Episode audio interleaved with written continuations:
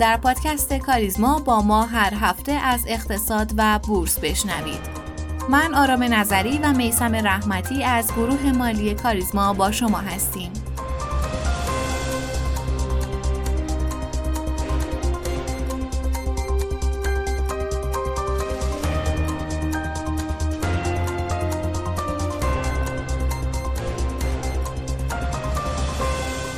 اولین خبر رو با اثرگذارترین اتفاق هفته بر قیمت دلار شروع می کنیم. به نظر می‌رسه که شقوزهای مذاکرات توافق هسته‌ای کماکان ادامه داره. این هفته سفر رافائل گروسی مدیر کل آژانس بین المللی انرژی اتمی به تهران و صحبت‌های انجام شده اثر خودش رو بر بازار ارز گذاشت و دلار کاهش قابل توجهی پیدا کرد. آژانس بین المللی انرژی اتمی بعد از بازگشت گروسی گفت ایران برای تعامل با ما ضمانت داد.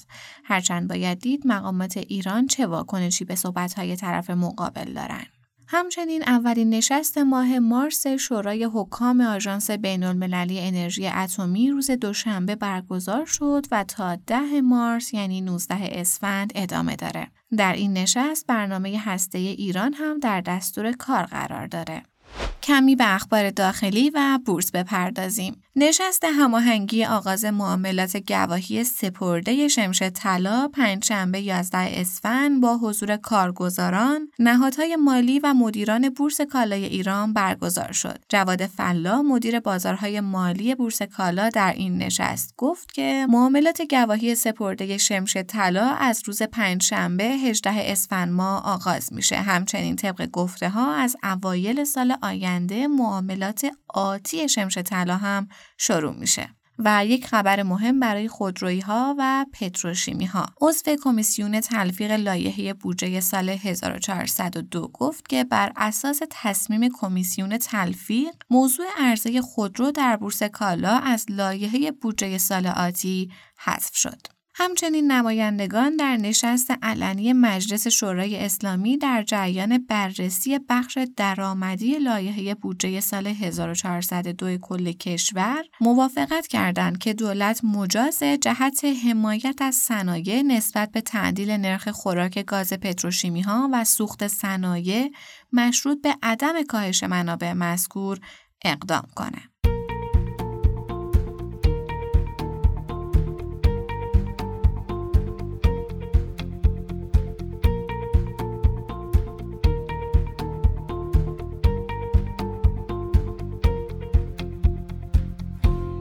سلام و روز بر شما خوش شنوندگان همیشگی پادکست کاریزما. امروز سهشنبه 16 اسفند 1401 و چون که چهارشنبه تعطیل هستش ما سهشنبه داریم پادکست رو ضبط می‌کنیم که بتونیم به سمع و نظر شما برسونیم.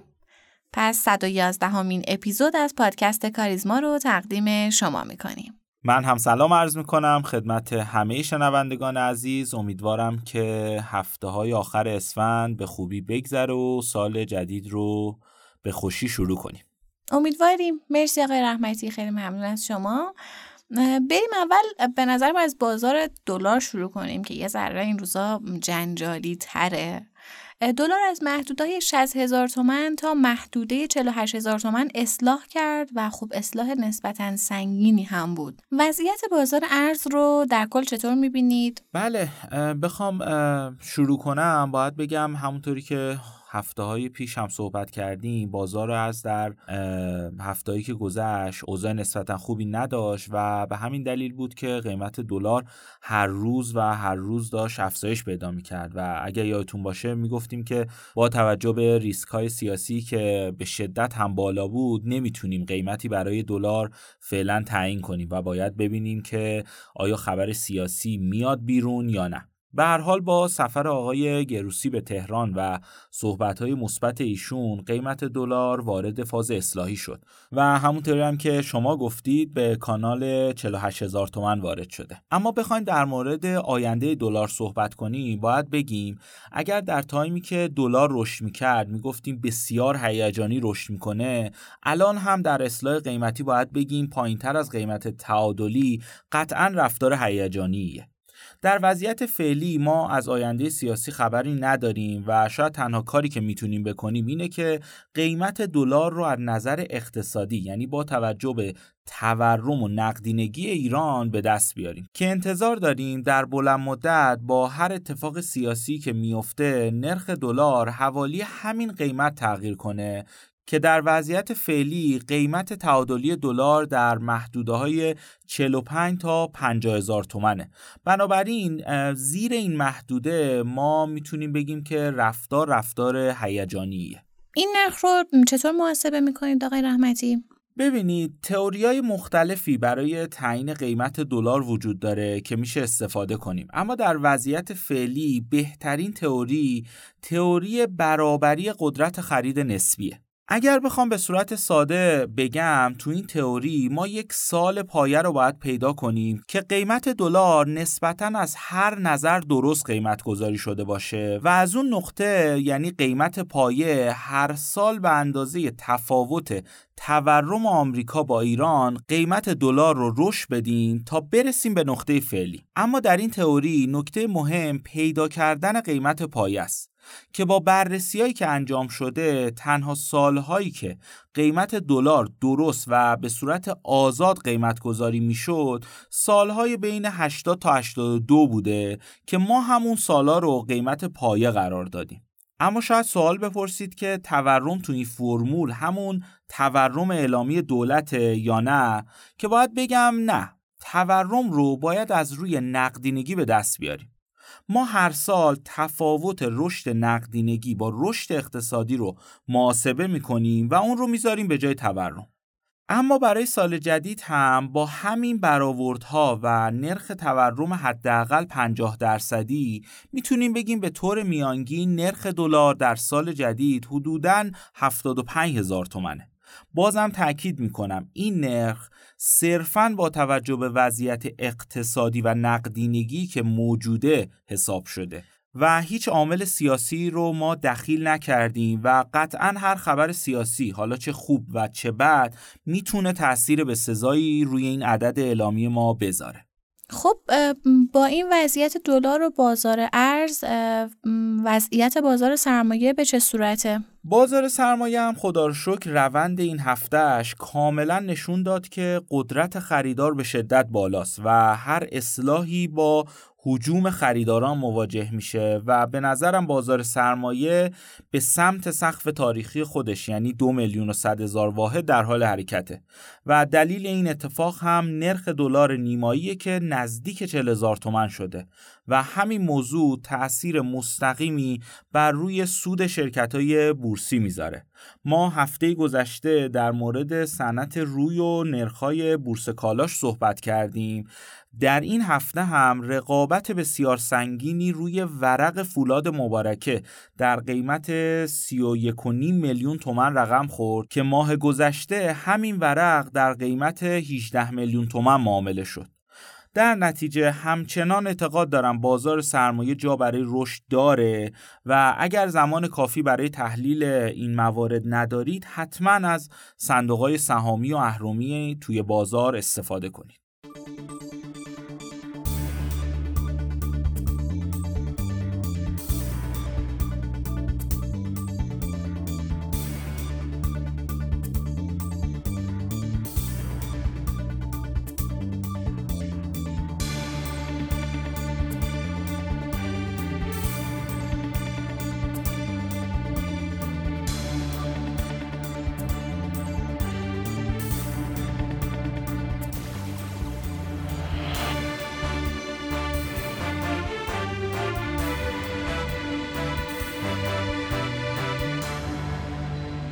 رافائل گروسی مدیر کل آژانس بین المللی انرژی اتمی در هفته‌ای که گذشت وارد تهران شد و مذاکراتی با مقامات هسته‌ای ایران داشت. سفر آقای گروسی انقدر مهم بود که تمام دنیا منتظر گزارش ایشون از این سفر بودن. برای ایران هم از نظر اقتصادی و سیاسی این مذاکرات بسیار بسیار مهمه. به همین دلیل در مورد تأثیر سفر آقای گروسی به ایران با جناب آقای آرمین منتظری روزنامه نگار و تحلیلگر سیاست خارجی گفتگو کردیم. همراه میشیم با سرکار خانم بابادی و میشنویم این بخش رو. آقای منتظری خیلی خیلی خوش اومدید به این قسمت از پادکستمون. منم سلام می‌کنم به شما و شنوندگان پادکست کاریزما. آقای منتظری می‌خوایم اول از همه شما یه مقدار واسه ما توضیح بدید که هدف از سفر آقای گروسی چی بوده به تهران؟ چون که دیروز وارد تهران شدن با رئیس سازمان انرژی اتمی ما دیدار داشتن یه کنفرانس خبری داشتن. یه مقدار راجع به هدفشون که مثلا چرا اومدن سفر کردن به تهران میشه برای ما توضیح بدین؟ بله.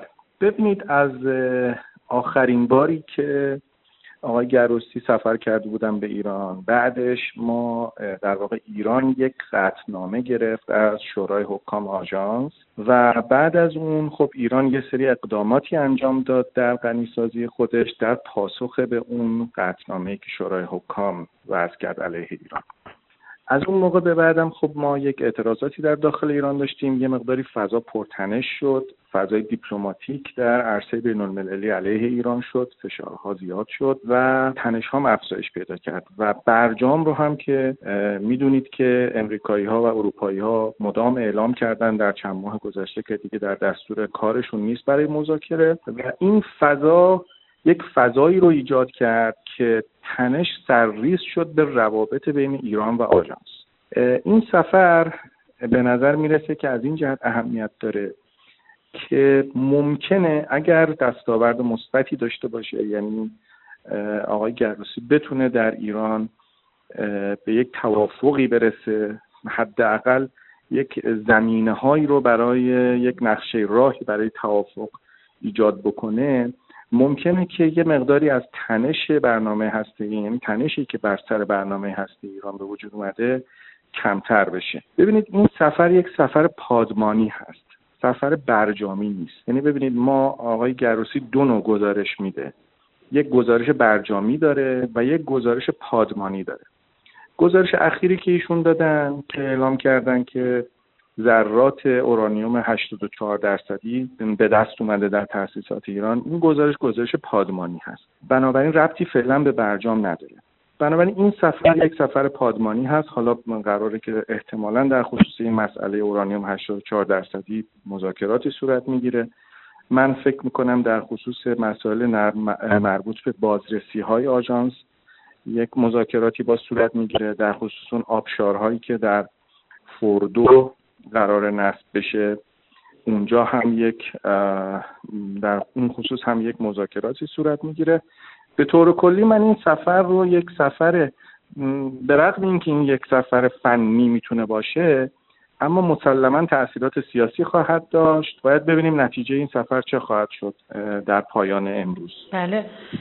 به خاطر در حقیقت اون گزارش دیدبان هسته سازمان ملل آقای گروسی اومده تهران که بیاد بررسی کنه در حقیقت میزان غنیسازی اورانیوم رو که مثل اینکه زیاد شده و به همون 83 از 7 درصدی که شما فرمودین هم رسیده.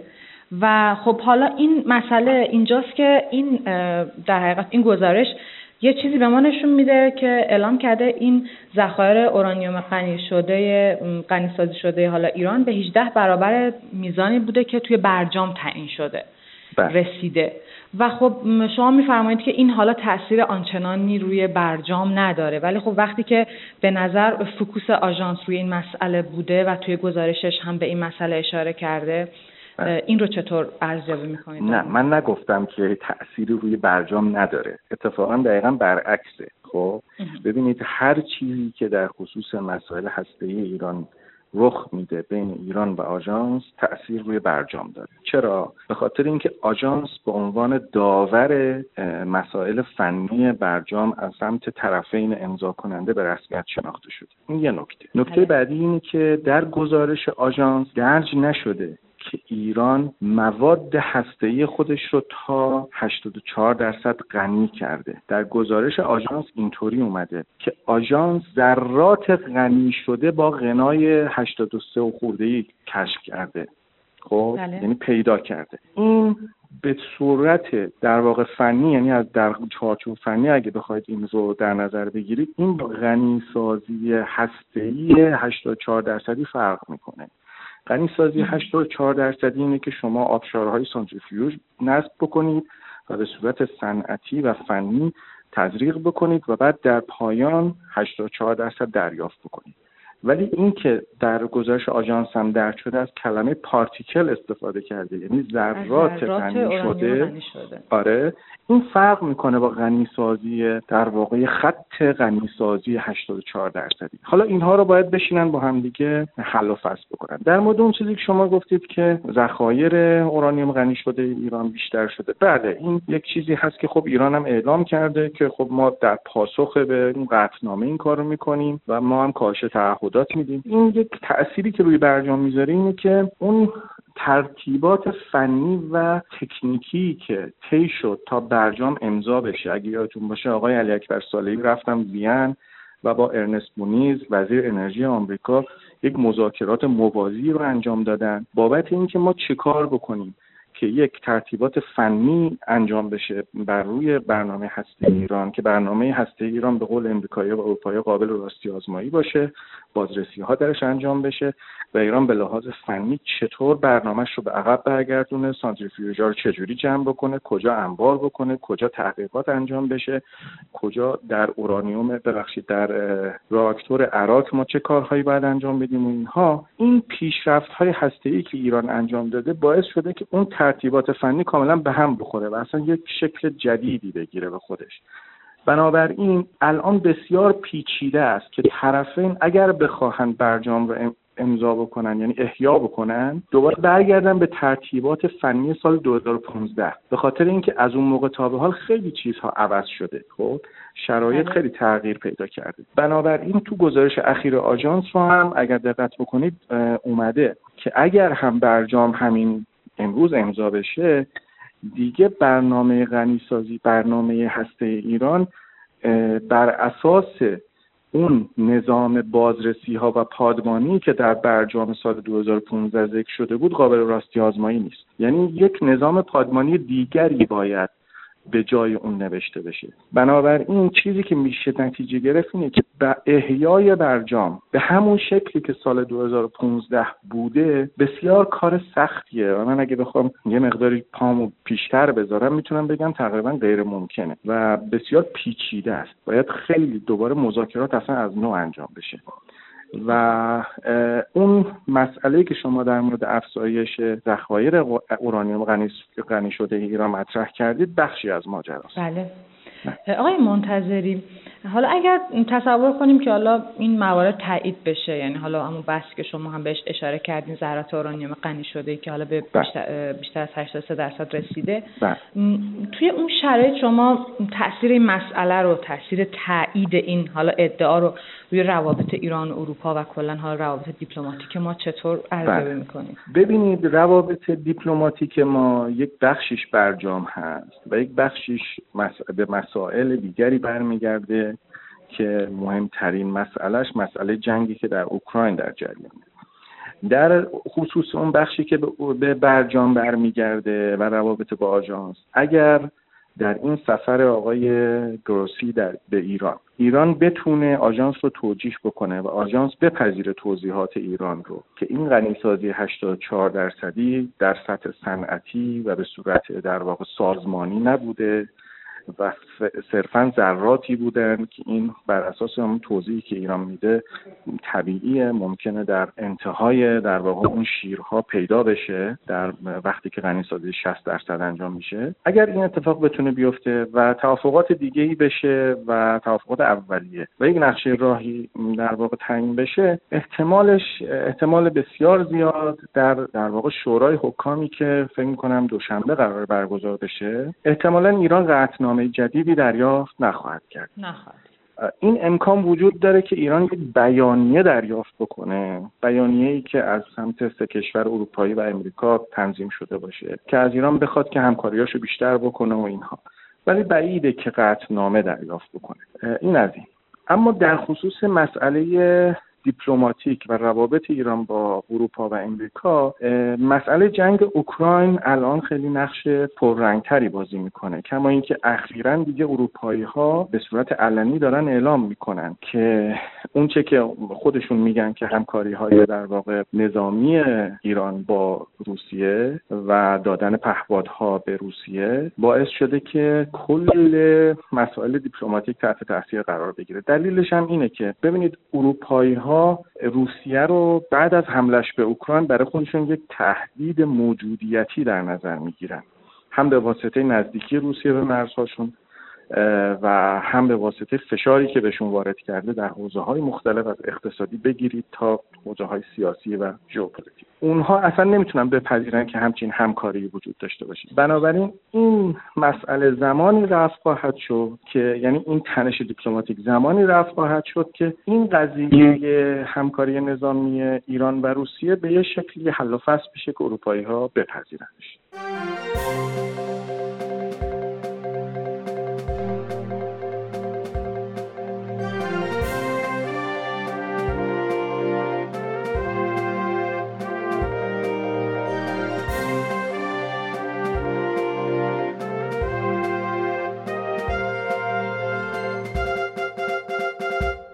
از جذابیت های زندگی شاید ابهام اون باشه. البته ممکنه بخش آزاردهنده هم باشه. کسی نمی‌دونه که در واقع تلخی ها و خوشی ها چه ارمغانی با خودشون به همراه دارن. شاید ترک تحصیل برای دانش آموز تمام آیندهش رو از بین ببره ولی برای یک نفر دیگه شروع موفقیت باشه. امروز می‌خوایم در مورد اقتصاددانی صحبت کنیم که با جبر روزگار جنگید و تسلیم نشد. توماس سول همون دانش آموزیه که به سختی به مدرسه مشهور و معتبر راه پیدا کرد ولی به خاطر مشکلات مالی و خانوادگی ناچار به ترک تحصیل شد. توماس در سال 1930 در خانواده فقیر به دنیا اومد و در کل انگار بنای زندگی اون بر پایه هایی از جنس فقر و گرفتاری بنا شده بود.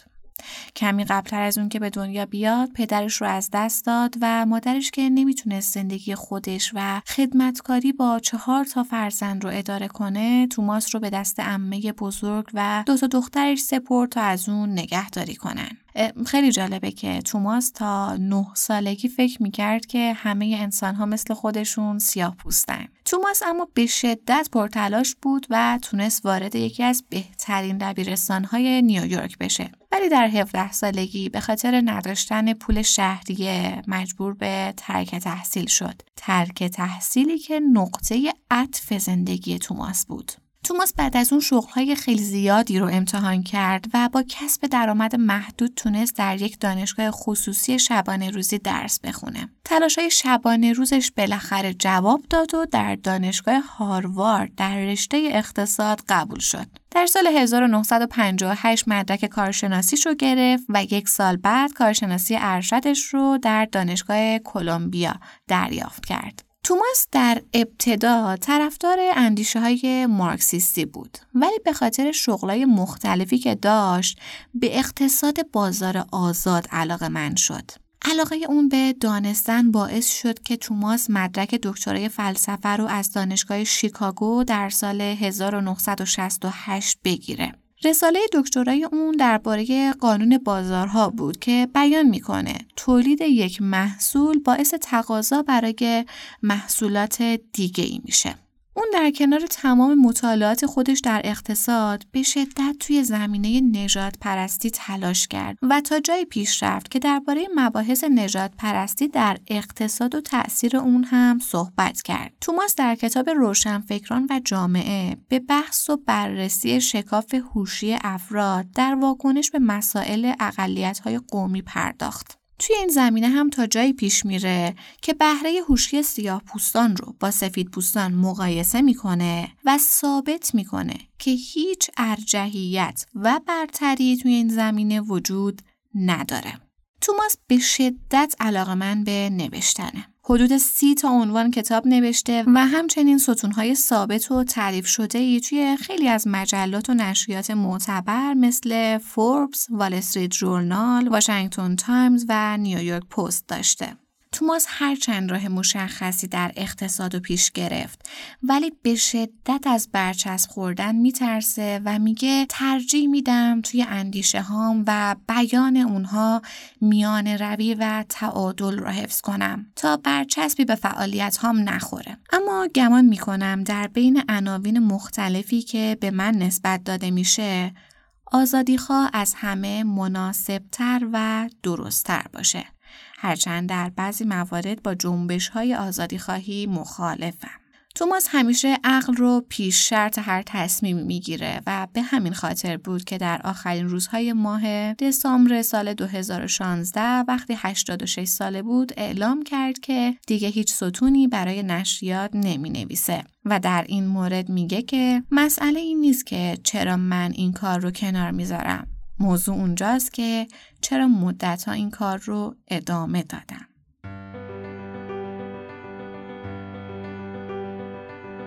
ممنونیم که همراه مایید. پادکست کاریزما رو می‌تونید هر پایان هفته در تمامی پادگیرها مثل Castbox، Overcast، Apple Podcast و Google Podcast بشنوید و با آیدی تلگرام pod underline admin با ما در ارتباط باشید. POD underline admin تا اپیزود بعد خدا نگهدار.